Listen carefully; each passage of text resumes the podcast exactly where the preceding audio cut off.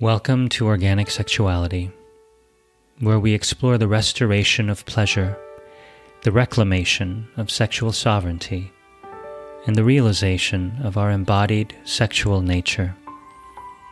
An invitation to honor the pleasures of your body by embodying the pleasures of your nature.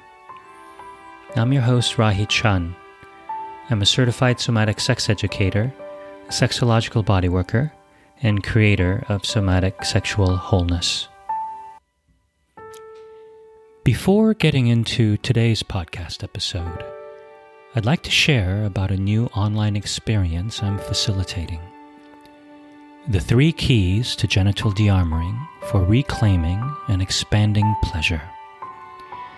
An experiential course for releasing chronic guarding patterns within the tissues and fascia of the genitalia to restore and expand your body's organic pleasure sensations for health and intimacy. Details can be found at somaticsexualwholeness.mykajabi.com.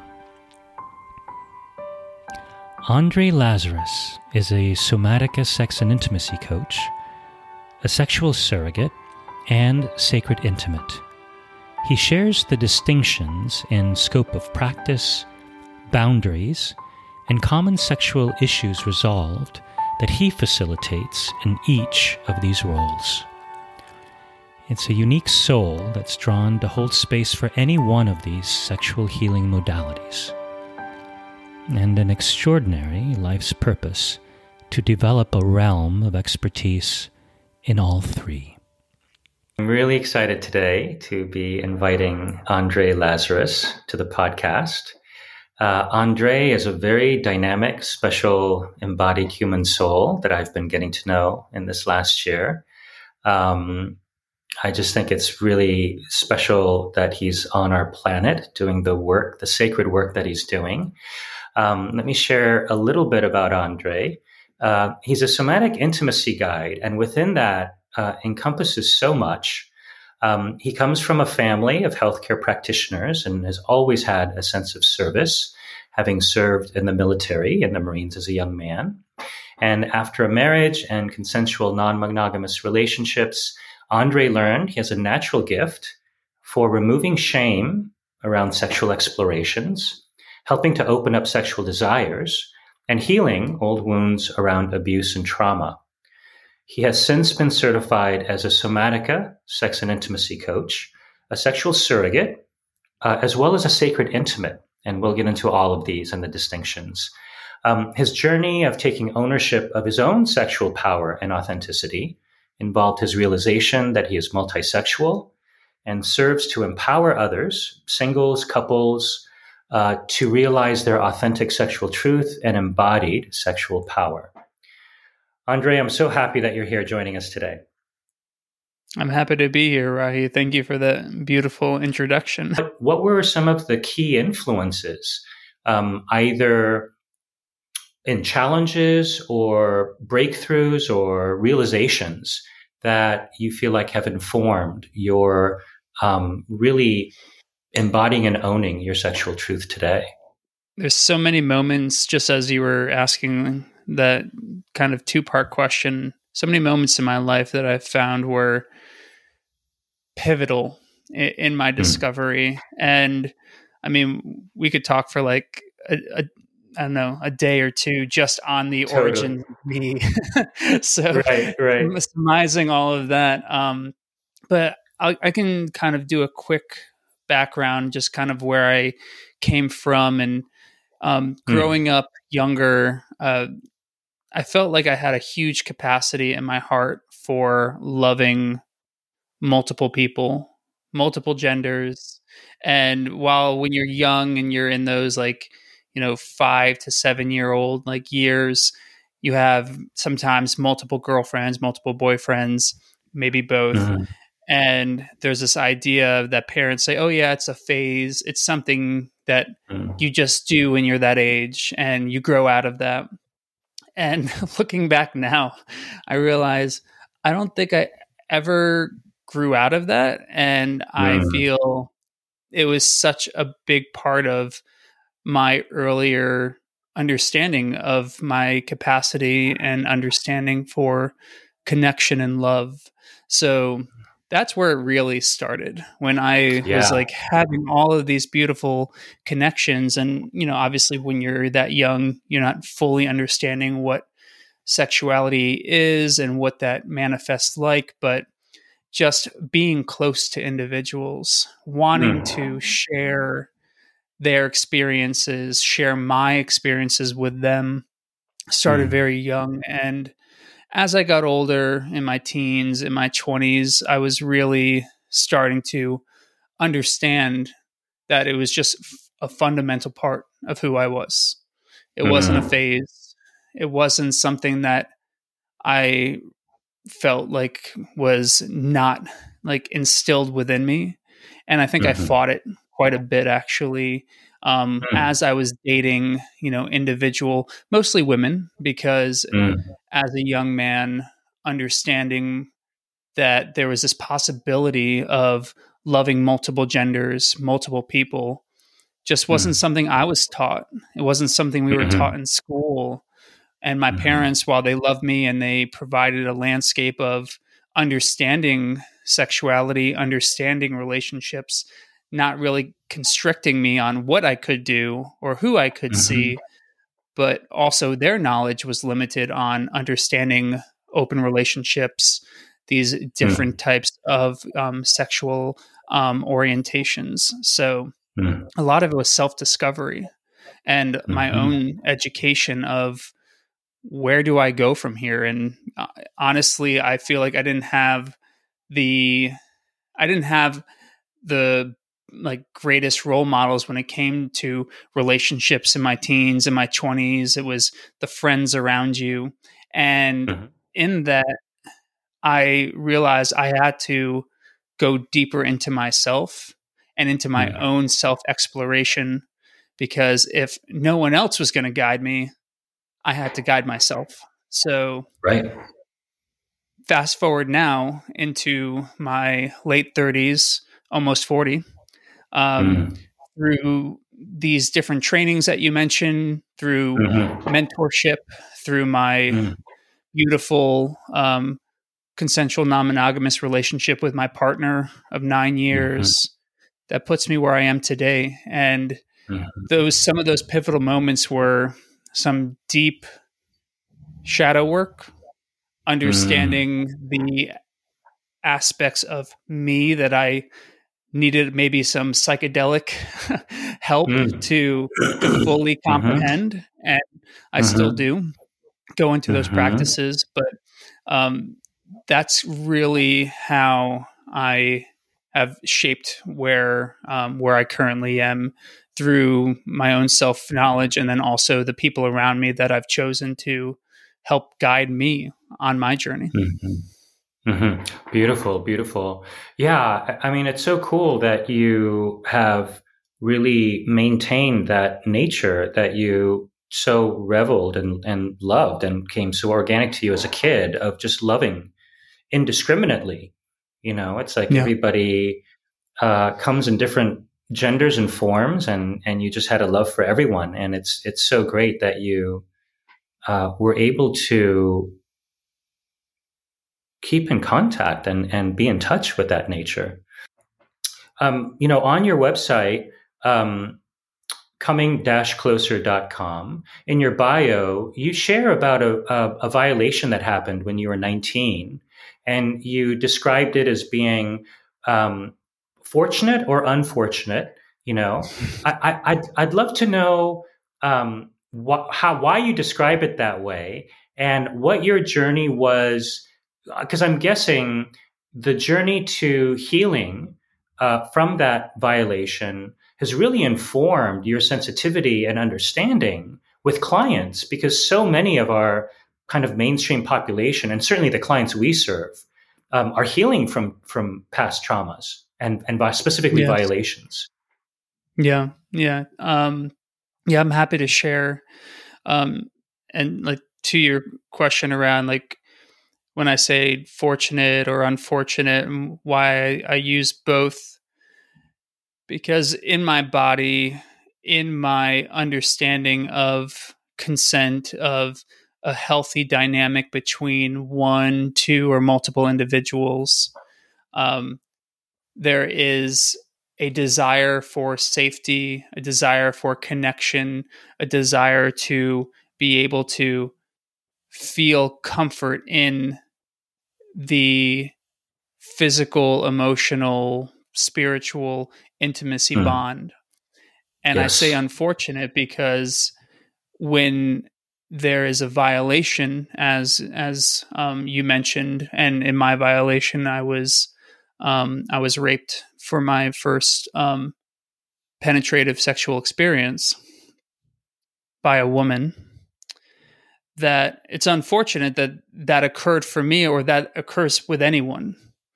Mm. That I believe there's a, a place where, with enough education, with enough knowledge around how to understand someone's sovereignty in their body, that we can work to prevent and maybe might be very idealist of me, but eradicate, you know, non-consensual acts such as mm-hmm. this. But it happened. It was mm-hmm. something that took place. So that's what was unfortunate. I say fortunate because we were talking earlier about those pivotal moments in lot in my life. I feel like it spawned everything and every element of who I am today mm. in my understanding of my own sexuality, of my mm. understanding of how I interact with my partner, with lovers, with clients. Mm-hmm. And sometimes it takes moments of tragedy and moments of unfortunate events to really light a fire in our discovery of ourselves and Indeed. that that really really ignited me and mm-hmm. that's why I was fortunate because I don't know where where I would be today or how I would be possibly interacting with people if that didn't occur to me. Yes, there might have been more moments in life where I would have had awakenings and possibly my own like um, times where I could have been that perpetrator just from mm. again the knowledge that we're given specifically as men in how we interact with women, mm. there's not really a lot of education around that. So no. I I could have been in more precarious situations myself. So that's why I say hmm. fortunate because it provided the landscape of learning and unlearning and mm. really catapulted me into the work that I do today. Yes, yes. it's beautiful. Um, yeah, thank you for sharing all of that, Andre. Um, it's really clear how it was unfortunate um, because it is traumatic to the body to be forced into something that it's non-consensual, and uh, it's really informed your journey since and the space that you're able to hold, the sensitivity that you do bring to, and really, you know, it's kind of a wisdom that the body uh, could only have from experiencing something um, that that you know you can now have such compassion and empathy and understand how to hold space to resolve that in other bodies. So let's get to. Um, I don't think I've ever met someone who's a somatica practitioner, a sexual surrogate, and a sacred intimate. You know, it's it's quite the trifecta um, I, for our audiences who who don't know the distinctions of the three, I would love to. I mean, I have so many questions about all three. Did becoming a somatica practitioner pique your curiosity about becoming a sexual surrogate, and then you realized, oh, I'm limited here, so I want to be a sacred intimate? Like, first of all, let's if you could just define for our listeners and distinguish yeah. like the parameters and differences of each of those three, and then part two, if you can kind of describe what led you to becoming sure. trained in each. Sure. So I think I'll answer the second part first. Um, just to keep it keep all of the pieces together yeah. in my mind. Cool. Um, and as you said, I mean, we could have an entire podcast just speaking on one of these elements rather totally. than and so um happy to come back and and dive yeah. deeper. I believe the sacred intimate work um has been and at least as right now in my mind will always be the most sacred piece and the most important aspect of the work that I do and also mm. the work that I've been doing the longest. Um, I was doing that work before it was actually work, before I was actually getting paid for this work. Mm. So during that journey in this sacred intimacy, this bonding that I was um, having with lovers, friends, and now, you know, with clients as well, I was wanting just more knowledge around ways to interact with individuals and different therapeutic modalities. And mm. a friend turned me on to um, the Somatica Institute, um, which is where I received my certification for hmm. uh, Somatica um, informed uh, coaching. And mm. during that time, while I was in Somatica, someone mentioned surrogate partner therapy. So I mm. I actually didn't know much about surrogate partner therapy until I was, you know, almost finished with my time at Somatica. And then as I was, and this will go into the first part, and as I hmm. was thinking about the work that I do, realizing that everyone is at a different point in their journey and everyone's yes. going to have a different comfort level on how deep they can or possibly will go with a practitioner. So that's why, as I was thinking about somatica, um, like somatic coaching, my sacred intimate work, and then uh, surrogate partner therapy, I realized they all have their unique offering and yet they all also kind of coexist on the same realm of what is intimate connection to oneself and others. Mm-hmm. So that is kind of the the journey mm-hmm. and then the difference in the three. So I'll start with somatic coaching. So somatic coaching um, can be done virtual, it can be in person, and these are sessions with a single individual, with couples, with you know multiple people in a dynamic. I know we've mentioned hmm. single and couples, but there's mm-hmm. a lot of open relationships that have many other definitions and also many other number of people. So hmm.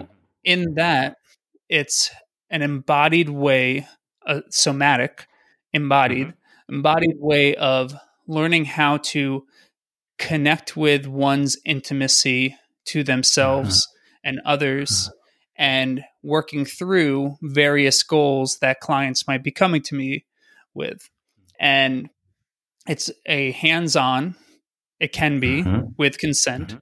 hands-on uh, experiential coaching so uh-huh. while we will talk about things we will also put them into practice and I, mm-hmm. as the mm-hmm. practitioner, might interact with um, the client or clients, or I mm-hmm. might provide techniques and tools for those individuals to practice on themselves or with others as well.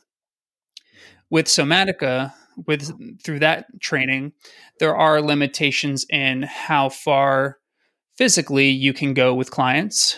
Um, clothes will stay on. There's no uh, kissing or um, touching of certain erogenous zones.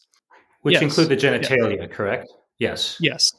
Which has a beautiful place for certain clients who have mm. boundaries on what they feel like they can go into with a practitioner. Right. Which mm. is why I enjoy having that offering because it allows space for people to start their journey or go as far as they need to in order to mm-hmm. help with their healing journey that they're on with the limitations and bounds of what is that that particular offering. Mm-hmm. And then I'll talk about um, surrogate partner therapy. So mm-hmm. I was trained through um, IPSA, and IPSA is based out of Los Angeles. Mm-hmm. And uh, Dr. Vena Blanchard is the primary trainer for that offering. And with surrogate partner therapy, there is a triadic relationship that occurs between the client, the therapist that the mm-hmm. client is seeing, and then the surrogate partner who is that's my position in in the triad. Mm-hmm. So with this, the client has to still be connected to and seeing their therapist um, while also seeing me as a surrogate partner. If for some mm-hmm. reason the client no longer wants to see the therapist, then we would have to pause our our work together until they found mm. another therapist to fill in the triangle.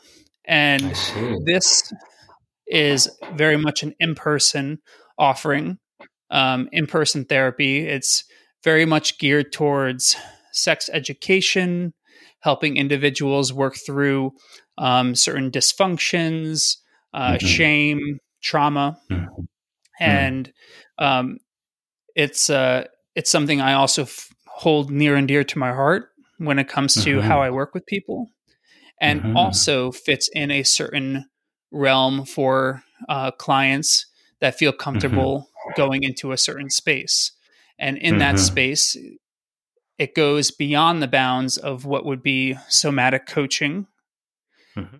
Yet there is also still, in my experience, certain limitations to where that work can go and mm-hmm. also how often that work can happen. Um, mm. So that's where sacred intimacy comes in.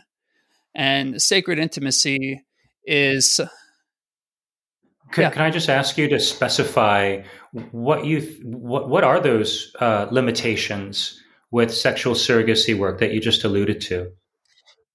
Yeah, so I feel with um, it's more it's more the realm of what the work is and mm-hmm. the certain clinical fashion that um, surrogate mm-hmm. partner therapy is offered. So there's more right. of a structure to it Hmm. and also the individuals who would be seeking out surrogate partner therapy might not be, and I can go more into it when I talk about sacred intimacy, might not mm-hmm. be best suited for sacred intimate work because mm. of where they're at on their journey.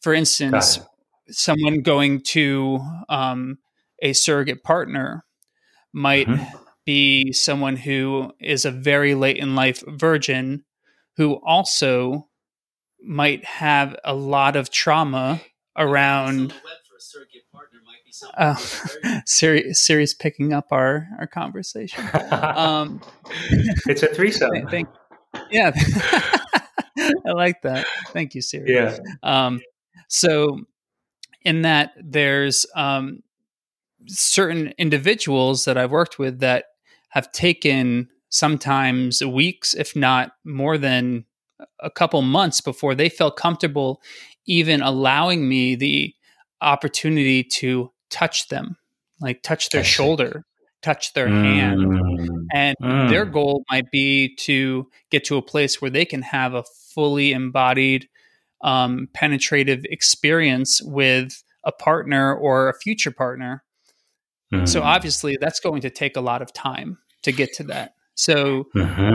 where that differs and where there's limitations is in sacred intimate work, there's more place for individuals who have perhaps maybe a little bit stronger of a grasp on feeling comfort in touch, feeling comfort mm-hmm. in going into an intimate space because mm-hmm. with my sacred intimate work, at least the way it's structured, these are um, full day overnight sessions. So, mm-hmm.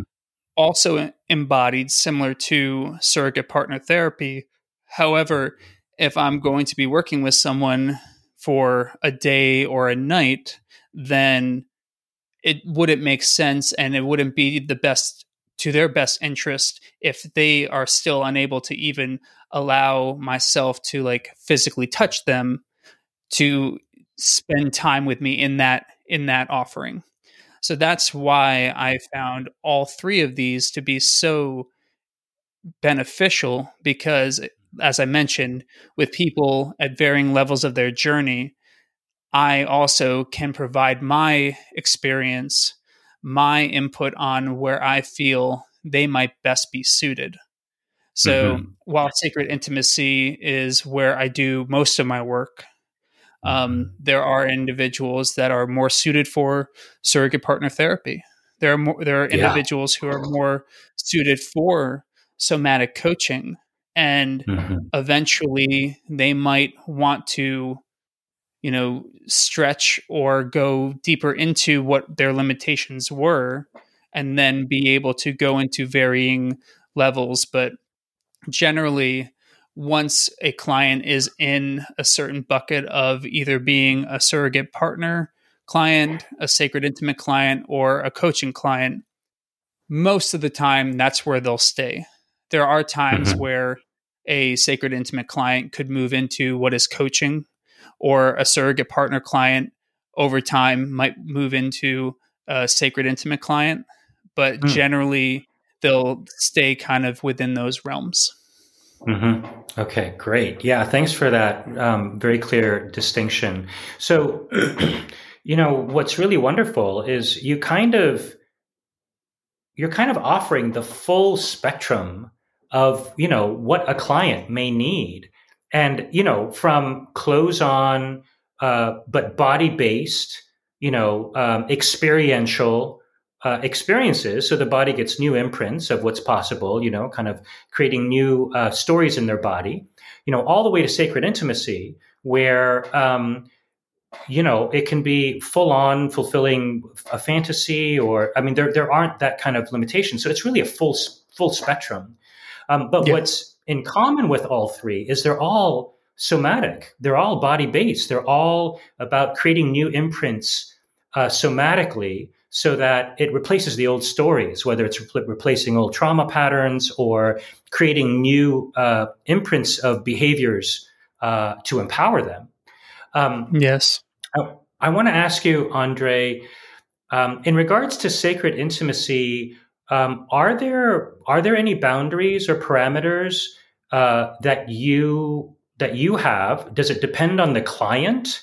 Um, how does that work as far? Because I'm sure people are wondering, wow, yeah. you know, it's, it's a free for all. You know, like there's, you know, this is mm-hmm. great, but are there boundaries and uh, parameters that you have? Is it based on the client? And if you can describe your screening process um, sure. If you, you know, regarding your clients. Yeah, yeah, yeah. I'm happy to share that. Um, first, to answer your question, yes, there are boundaries. There are always going to be some form of boundary, um, not just for the client, but also myself. Like there mm-hmm. are things that I feel very equipped and skilled at to provide, and then there will mm-hmm. be things that someone might bring to me and I might suggest that there might be someone else more suited for them in, mm-hmm. in whatever their pursuit is. Um, mm-hmm. And I do that not to not to um, push clients away or to ever judge what a client might be desiring, but I also am aware that I'm a human being and I have my knowledge base. And when I feel as if someone might be in need of something more than I can offer or looking for a certain skill set that I might not be masterful in. I mm-hmm. feel very confident in being honest in that. So, mm-hmm. for instance, I might work, I often bring in uh, Shibari Kinbaku to mm-hmm. my work as a sacred mm-hmm. intimate. And I also realize my limitations that I am not a skilled rigger in suspension. So if mm. someone wanted to come to me and say, I want, I am desiring this very tightly held, nurturing, embodied experience of being fully wrapped in multiple rope, suspended on high, I would say I have limitations in what I can offer you. And mm. I know other individuals who might be better suited to provide this for you. So that's just an yeah. example. But when it comes mm. to screening, um, I also want to make sure that the individual who I'm working with has a good grasp and understanding of what boundaries are mm-hmm. and can communicate to me that they understand mm. that there can be a yes and a no when it comes to the way that they would interact with someone else or me. Um, mm-hmm. It's it's a fundamental um, vetting that I do because mm-hmm. I want to make sure that this person understands that they have complete and utter control in the experience that we will be going into. That right. even if in the experience I am called upon to be this dominant individual holding the space of a submissive who's surrendering to my will, and that is mm-hmm. the desire in their healing journey.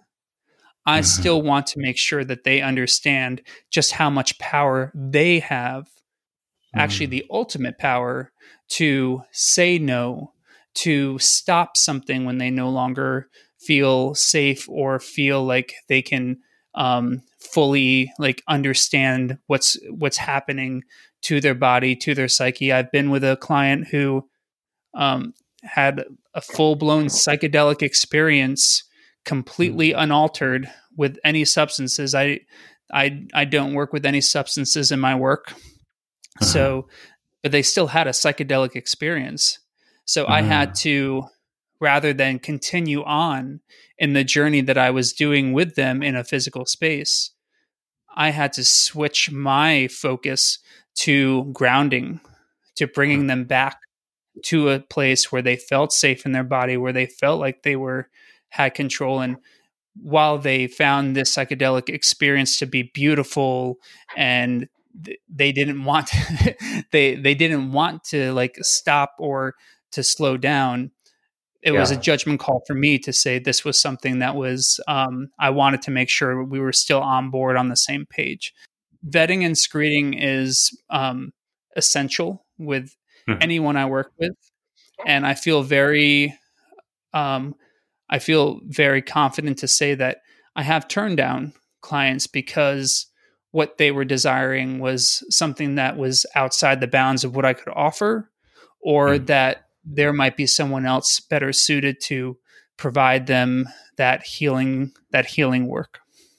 Yeah that's really really clear. Um, so what, what i'm hearing andre is that um, not only do you want to make sure that your skills and services are aligned to meet their intention and their desire but you want to also for your safety and for theirs make sure that they have the capacity to really um, assert their voice and their boundaries and consent during a session. Absolutely. Um, you know, you've you've shared your your intake form with me, and it's incredibly thorough, um, and it's it's really fascinating and fun. I mean, it's a great questionnaire for every for anyone to go through. You know, to kind of like really inquire about their deepest desire, about their deepest uh, curiosity and explorations. But uh, yeah, within that, you have a really really clear picture of um, what their intention is and what their capacity is and and what they're looking for.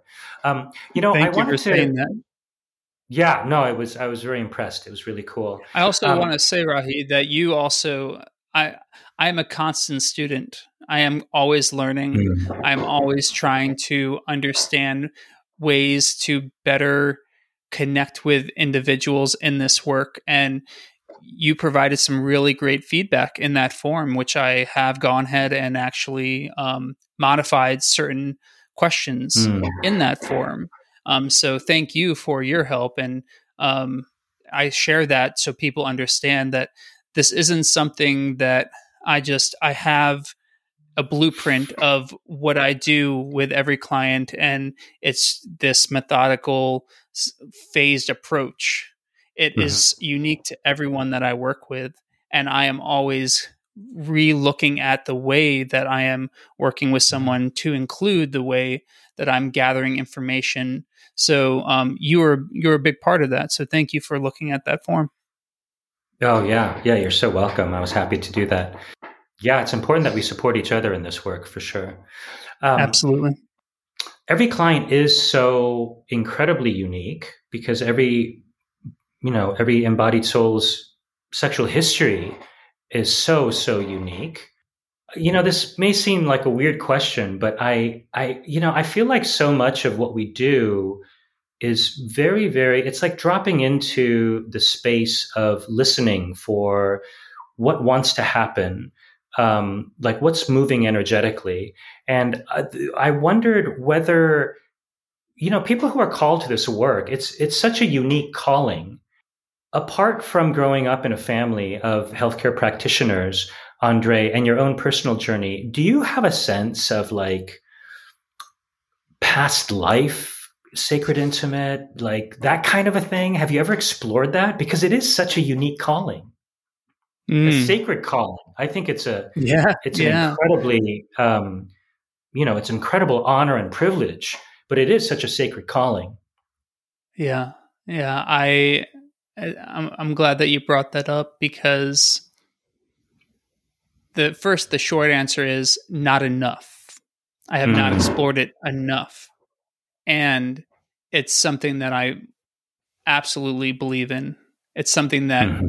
I recall through dream, through more deepened psychedelic exploration, that mm.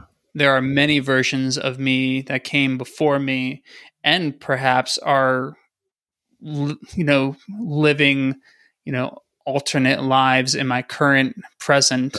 Um, and I, I have a sense that there is some aspect of healer, protector that has mm-hmm. been a part of my journey. Um, mm.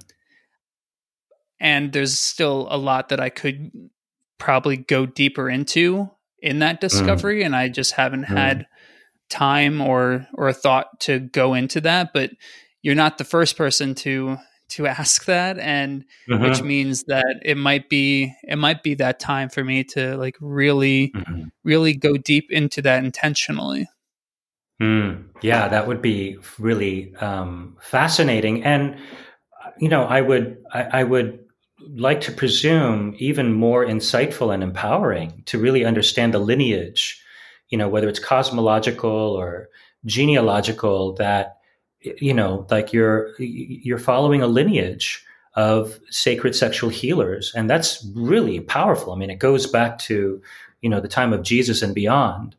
Um, totally.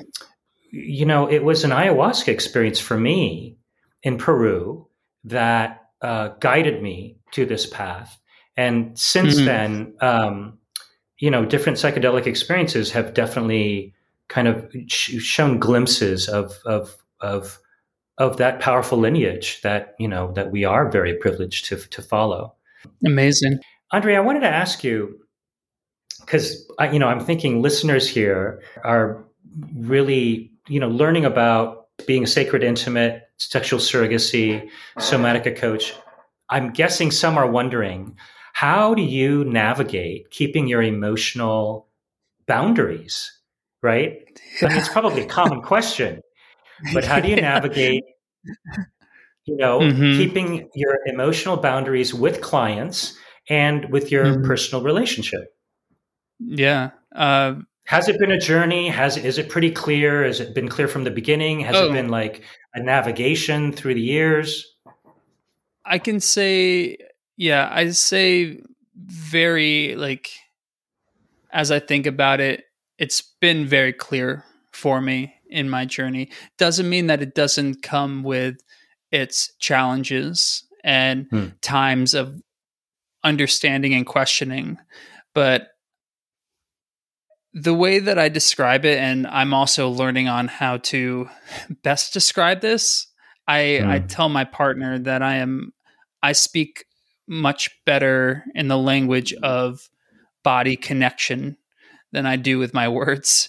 Um, I wouldn't mm. say I'm mm. the the greatest wordsmith in the world. That's definitely her um, her mantle. But the way that I connect with people, the way that I just um, in general, but then mm. how I am able to understand and and vary the ways that I connect with my partner, vice lovers, vice clients, and being able to in a way compartmentalize those yes. aspects of my life. Yes. Um, has in a way felt quite natural to me. Mm. And I say that as as humbly as I can.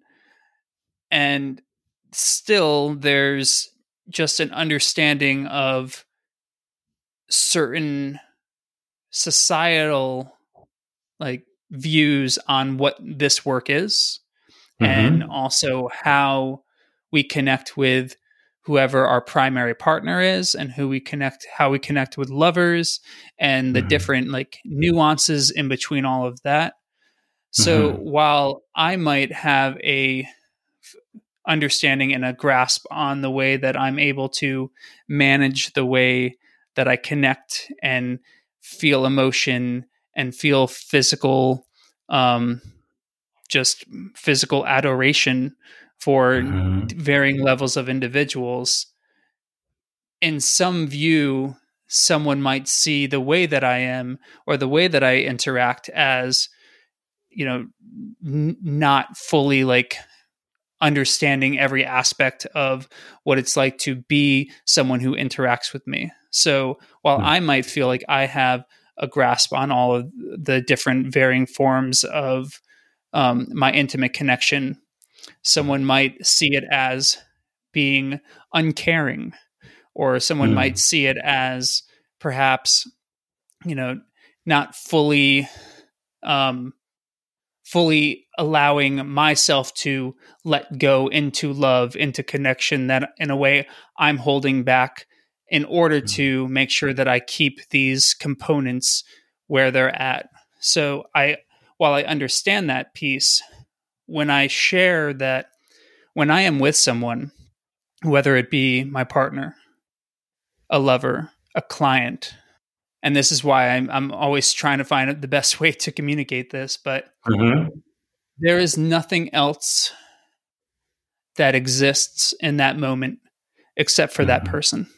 And when that moment concludes, I am able to shift my energy and focus to create a new moment with hmm. someone else where they are the only person in that moment. And mm-hmm. I feel like that's why I'm so good at what I do because yeah. it's not a game for me. It's right. not a it's not a performance. Mm-hmm. When I am connected to that person, whether it be mm-hmm. in work or in life, everything else stops mm-hmm. and it's mm-hmm. just them. Mm-hmm. I get that. I so get that. You know, it feels to me like I'm reminded of what you described. Um, your experiences as a child really love i mean you're like your your nature is to love and it sounds to me like your language is really around tactile sensate experiences you know of your whole body uh, as well as um, intimate connection. That is your language. It's like the music that you're here, that your body is here to play. And I can totally understand how the compartmentalization, it's almost like second nature. It just happens. It's like your, your, yes. your, your being knows what the nature of this dynamic is. And it's not like you're holding back. You're fully present, but it's, it's, it's within this, um, understanding of what the dynamic is, is, is, uh, is all about. Absolutely. And and but it's still it's still sometimes tough for people to fully understand and comprehend. And mm-hmm. while I would say a younger version of myself felt a responsibility to explain or over explain that mm. that understanding so that people mm-hmm. just got it. Um, mm-hmm. I've also just as I grow older, as I gain more wisdom from those around me, from my support network, I also realize it's not my responsibility that right. I can only provide as much information as I can, but mm-hmm. it's not my job to convince anyone to understand or believe the words that mm-hmm. are coming out of my mouth or the emotions that I'm feeling. And all that I can really do is believe in myself and hope that others will that'll be okay. That the, they'll just sure. they'll take what I say as um, as my truth. So yeah, um, while that's why I say it's it's sometimes easier said than done to explain, but actually living it, actually feeling it, mm. It mm. comes very naturally to me. Awesome. Awesome. You know, by the way, at, you know, earlier when you were talking about the shibari, you know, and the intricate, you know, tying up that you do, and I, I was really getting turned on, man. That that sounds juicy. oh, I, thank you for sharing that first. And yeah, it is. It is. It's a beautiful. Um, it's a beautiful element of what I put under the umbrella of bondage. So mm. um, I, I also, in my work, specifically in sacred intimacy, I definitely work in the elements of the BDSM realm. And mm. uh, bondage is a big one of that. And while shibari kinbaku is only one way that you can you know constrict someone's movement um, hmm. there's a lot i mean you don't even need it you don't even need rope you don't need need right. a tool these right. right. here your hands are enough mm. to pin someone's arms against a wall to allow them to feel what it's like to push against someone else constricting them but mm. then when you're able to release and show them just how much power they have mm-hmm. can be a healing moment in itself. So you you mm. don't actually even need rope to create a, yeah. a really beautiful healing um, bondage experience. But uh, mm. shibari is is an art. It's an art form. It is an art. It's gorgeous. Yeah, there's so many people around the world who are so talented in it. Um, mm. So I'm that's a skill set that I'm continually growing and learning in and wanting to just understand more myself. Cool. Cool. Field trip to Japan, man. Yeah. yeah, let's right? go. yeah, right on, right on. Um, Andre, lastly, I, I want to ask you this, and it may seem like a, um, a simple question, but I'd love your perspective because I feel like you really have such a evolved and, and positive view on our sexual natures and empowerment and embodiment. What is your vision for like a healthy sexual society? Man, you just tossing up those easy questions there. I uh... yeah, yeah, it's a huge one. It's a huge one. I mean, because you've t- you've touched on so much, you know, because we've we've we've kind of like you know this theme of breaking through our societal, parental, religious conditioning has been a theme. Um, yeah, and you know certainly the heteronormative kind of you know rigid structure of our society that's a theme. But in your kind of ideal vision of a healthy sexual society uh, i'm just i'm just curious what what what that would look like.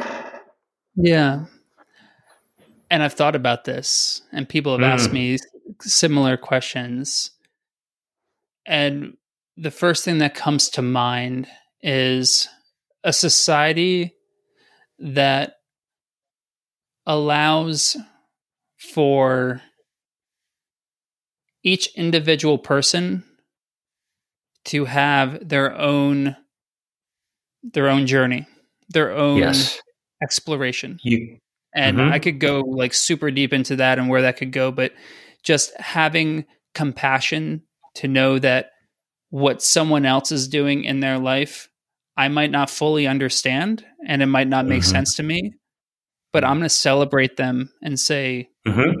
I'm glad that you are finding joy in your mm-hmm. exploration. Mm-hmm. So that's what I envision. I envision where there we've removed this idea of judgment or shame around mm-hmm. practices and that can you know there is a there's a gray area there there are certain ways that individuals might be practicing certain desire or wants that might be or seem in like certain society unhealthy or dangerous and mm-hmm. just like anything in the world there's you know it's important to keep an eye on um, mm-hmm. on the way that we're interacting with people But as long mm-hmm. as you're not hurting anyone, right. and you're you're being conscious of the, the exploring that you're doing, then mm-hmm. um, who's to say what is right or wrong?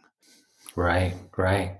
So really, really honoring each embodied soul's unique and specific truth and however their Absolutely. sexuality wants to be explored and expressed. Absolutely. I mean, let's. It's next to fishing and farming. Mm-hmm. Sexuality is the oldest profession in the history of what we know as human civilization. Mm-hmm. Mm-hmm. yes, indeed. Well, uh, I'm glad you chose this rather than fishing or farming. Andre. me too. I'm not really good at either of the others. yeah, me neither. Me neither. So, uh, you know, it was a good option. Uh, Andre, thank you so much for uh, just sharing your experiences, for sharing yourself, and for most of all, sharing your purpose and your um, service in the world. Um, hmm. Andre Lazarus's website is coming-closer.com, and we'll have it in the links. Um, and dude, this was great. Thank you so much. Thank you, Rahi, and thank you for all the work that you do. And I know that we were interviewing me, but you're also someone who is providing such a beautiful healing space to so many, and you've been you've been doing it longer than I have. So I, I definitely see you as a mentor in in my work as well. How is this podcast episode landing in your body right now? Feeling into your body's sexual authenticity and truth. Are there ways you would like to support its most honest expression, embodiment, and experience?